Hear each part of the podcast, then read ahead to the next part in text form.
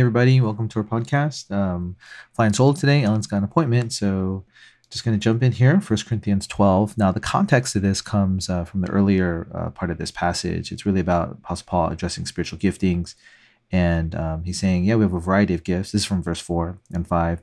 Variety of gifts and even variety of services, but we have the same Spirit and the same Lord. So when he picks up in verse 12, and he's really acknowledging that yeah there's great social, economic, and even ethnic um, divide between the people of the early church from jews and greeks to slaves and free. But we were all in the one same spirit as christians because of christ because of what christ has done. Because um, in that section first section it's the same spirit same spirit same spirit. That's what he's emphasizing. And where does that come from? It comes from uh, our salvation. The fact that jesus um, bled and died for our sins on the cross and gave us eternal life. And that's what binds us, not our uh, ethnic background or even how wealthy or poor we grew up. So that's how what he's establishing. But then here, as he picks up in verse 14, he, I think he's acknowledging though that there are parts of the body within our members, just you know us that we can often feel like yeah but I, I don't belong we start to look horizontally toward one another and we measure ourselves against one another instead of seeing that we're all this one body that's meant to uh, that has a great purpose.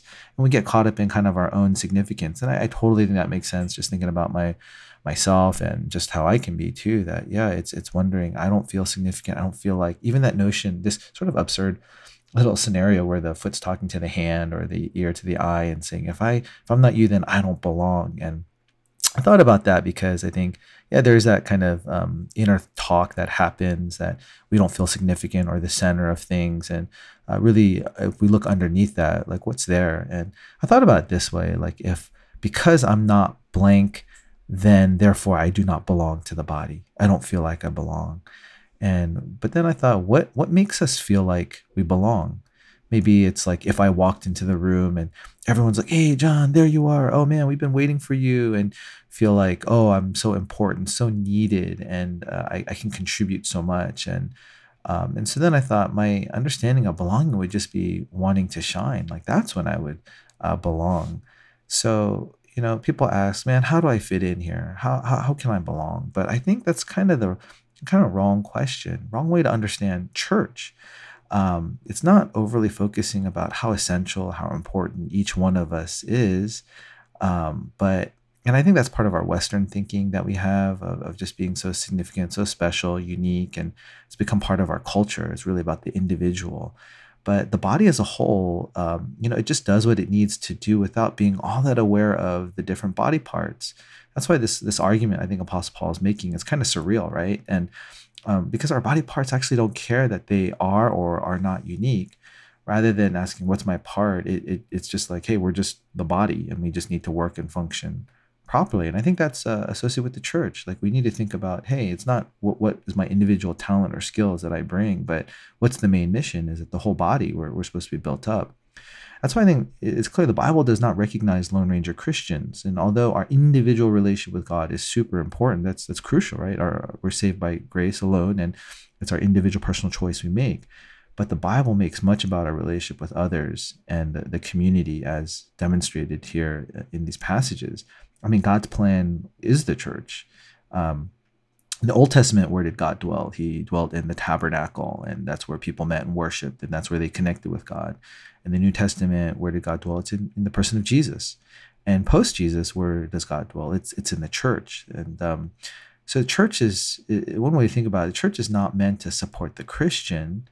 Um, no, in, in fact, um, it's like think about the, the body parts. The body is not there to support the individual parts. Rather it's the individual parts that support and make up the body like the hand supports the rest of the body. And so i think that tells us that we are together to build up the church. So it's more biblical i think to say that we as individuals we exist for the sake of the church and that's god's design that um, that's his plan. And in verse 18 he goes further on to say that um, god is the one who has arranged the members in the body um, each one of them as he chose. And I think that's part of God's plan where he's placed us, given our talents or giftings, whatever that we have. And it's to trust in that. It's like Psalm 16, where it says, The boundary lines have fallen for me in pleasant places. And I really see that as a way in which we can uh, receive God's grace and assurance that He's placed us. He's sovereign and He's placed us and He's in control and He knows what He's doing. And so, in light of who I am, my giftings or lack thereof, like nonetheless, this is where He has placed me. And so let me be faithful and just helping to contribute and to build up the body in whichever way that I can, instead of being so focused or worried about how um, who who how significant or important or what my skills or talents are. If you, I mean, if you have those, great. Use that for building up the body, and um, because uh, I think the other notion that I have, where in verse twenty one says, "The eye cannot say to the hand, I have no need of you," or the whole body can't just be one just the one eye, right? It's we're all interconnected, all need one another to build up the body. So uh, I just think that's encouraging, especially as we think about church planning going forward. That it's not about our individual contribution so much as uh, what we do together and for our greater purpose. So, all right, that's it for today. Bye.